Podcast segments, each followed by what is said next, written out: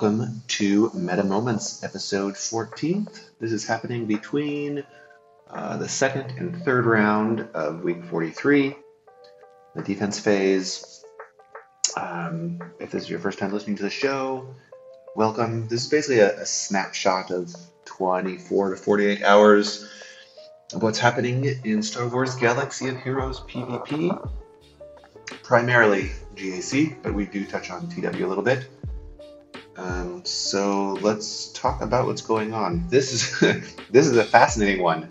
I have uh, like 15 things on my little notes that I took throughout the last couple of days. Um, very very interesting start to the season. So yeah, let's get started. I'm going to mention a few times in here 5v5 and TW, mostly because 5v5 is TW now for the next uh, month. Um, but yeah, fascinating start to the season for me. Not the best personally. I have been failing all over the place, but very, very educational. And I've been very fortunate that I've been playing people that are happy to chat. It's always nice to talk about what we do to each other's defense. Very, very cool. Um, all right, so first one, I missed this. I haven't seen any other content creators or any other videos or whatever people comment about it, but holy expletive, the Cody level 9, which you'll need to be rank 5 for, relic 5 for. My goodness, that is powerful. More in TW right now than in uh, GAC, but I saw it once in GAC and it was quite impressed. Basically, when Cody on Cody's turn, when another clone trooper attacks, they and Cody get 25% turn meter. Just do the math. Mass assist, and Cody gets 100% turn meter. So he basically gets a bonus turn every couple of turns until his you know mass assist is up again. And depending on how you have the modding, mass assist could be up almost every turn. This is stupid. The question is more how do you break up your clones? Like, do you put Cody in front of the Bad Batch? Do you put Cody with the 501st and put Gas someplace else? That's that's very hard to imagine. In threes, it's much easier. and he only gains 50% turn meter.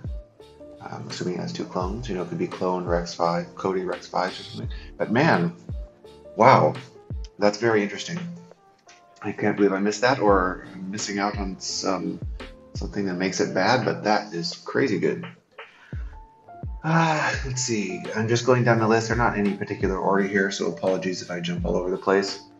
Um, I saw once JMK on defense. I also faced once JMK on defense.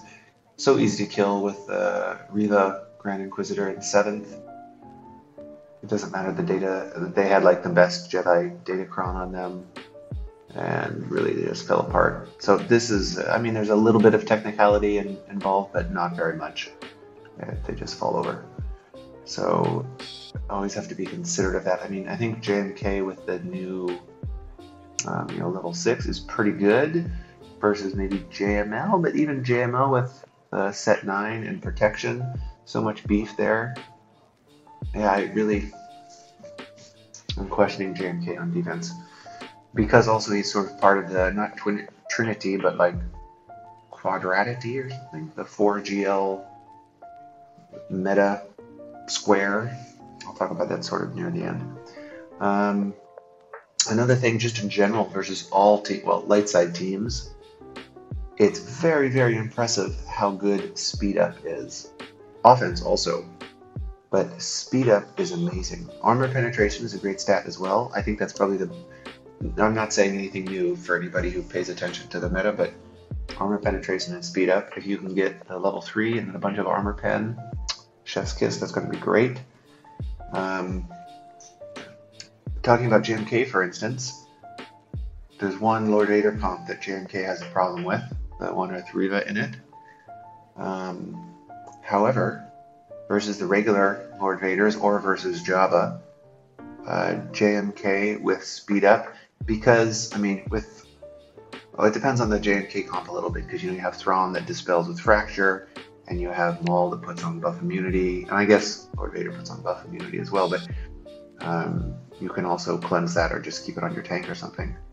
But speed up is so powerful to to get ahead, and especially with your when you're with like Jedi or clones or some sort of stacking team or unit or comp or something. The speed up gets you stacking so much faster. Very very impressive. Um, yeah, so let's talk about them. I just mentioned Vader and Reva. Uh, there's been a few content creators that have featured this or mentioned it or faced it. Um, there's and, and the best counter really is SLKR. Basically, you need a no revive to block Reva. I would say, however, the best counter is actually a two shot. You send in Fennec, uh, probably Fennec, Greef, and OG Mandalorian, kill uh, Reva, and lose. Maybe you'll kill Maul also, but probably not. Um, and uh, and then lose. But then you can kill up with SLKR. You don't need Watch. You can put SLKR in like armor or whatever. Like you have a lot of options. I mean, you need armor or Watch with SLKR probably, but um, you have quite a bit of flexibility. You could probably even take in the Night Sisters or something. Night Sisters with the Plague level six maybe. Anyway, uh, this seems to be the best option. Just like the Night Sisters and then Mon Mothma or something or Jedi Knight Cal, whatever, to clean up Jabba. Those are they're pretty good options as well. Um, but I, I think Jabba is sort of, in my opinion, he's easily taken off of the two-shot list because you have either SLKR, although they have Lord Vader, you're probably using SLKR there, so cancel out SLKR, um, or JMK. I think the best use of JMK now is to kill um, Jabba because it's very easy with speed up and the uh, well, frankly, just with speed up, I've seen it a few times just with speed up and armor penetration. They didn't have the stacking um, level six for Jedi. Very very easy to kill Jabba. Jabba, you know, with um, JMK, Cat Mace. I think that's the best comp. Um, JMK, Cat GK or something works as well. Jedi, Jedi, Jedi. Um, I think some people forgot how good or how valuable maybe not forgot, but quite a few people are not using Bastila JML Wat. Um, I mentioned it in the last episode, and I saw it three times, uh, two times, um, in videos in the last uh, from the last match. Well, once in video, once in stream. And yeah, it's not easy to kill. I mean, you still can, but if you don't have the counter ready or misplay it, what a pain in the um, rear end. Uh, another very popular character, well, not another, a very popular char- character that this season seems to be all over the place is Savage. Um, it's nice, a lot more people have his level 9 from set 9, just, which is quite good. Um, but I've seen him with Darth Revan, with, of course, Eternal, with Traya. I think it's because so few people are placing Reva on defense. A few people are, but in general, not a lot. Um, and because of that, uh, Traya can be a little bit flexible. And then you can put Reva or you can put Savage, who is normally with Traya if you're countering um, Reva. You know, maybe things will switch up a little bit in, in round two or week two, but for now, Savage is everywhere He's, he's annoying in all the places. Like he almost forces a, a GL counter or a really strong Jedi if he's not with a, a GL. You know, um, pretty impressive. Um, let's see. Let's talk a little bit. I have few, like three more things here. I'll be a little bit longer than 10 minutes. I'll be probably 12, but not that much longer. So the GL square that I think the meta is shaping up to be for this season is Lord Vader, He's going to be on defense the vast majority of the time. He does okay on offense. Um, I mean, versus other GLs. But there's no team that you really need Lord Vader to beat. So he's best on defense. The two comps that seem most powerful is Thrawn Vader, or Thrawn Maul, I'm sorry, Thrawn Maul, or um, Reva Maul. By far the most popular comps. and most difficult to beat. Anything other than those two, and you can SLKR it quite easily, or even JMK it, frankly. So those two offer a little bit more complexity. Um, so they, they, I think, that's why Lord Vader is one of the key of this four GLs. Next one is Jabba. Jabba might fall off, I think, near the end of the season, sort of like at the end of last 3v3 season. Um, because JMK beats him so easily, like if you can force your opponent to use JMK in the front wall or keep JMK and then give them nothing worthwhile to use JMK on in the back wall and force some other stuff and keep Jabba for Rey or something like that. That's that's very very possible. But still, I mean, Jabba is easily two shot Night Sisters and something else, and easily one shot with JMK. And SLKR too, but I think most people use SLKR for Lord Vader. Um, then you have Rey. Rey is still the most difficult comp, the JTR version. You can still absolutely, excuse me, very reliably kill with a Star Killer. You have to play it correctly, but still very doable. Or you Rey Mirror, which is far easier, um, no stress. Or you can JMK, you can you can even SLKR sort of. I mean, you can, but it's a little more annoying. Anyway, there's lots of options. Uh, so I think, and, and really trading Rey for Starkiller is not the best trade, although it does come with a chance of failure, which is, is always good. So Rey is the other other one there. Then you have um, the third one right there, and then you have JMK. JMK I think is a terrible defensive choice unless your opponent doesn't have Reva or another JMK JML. Most people have JML for offense.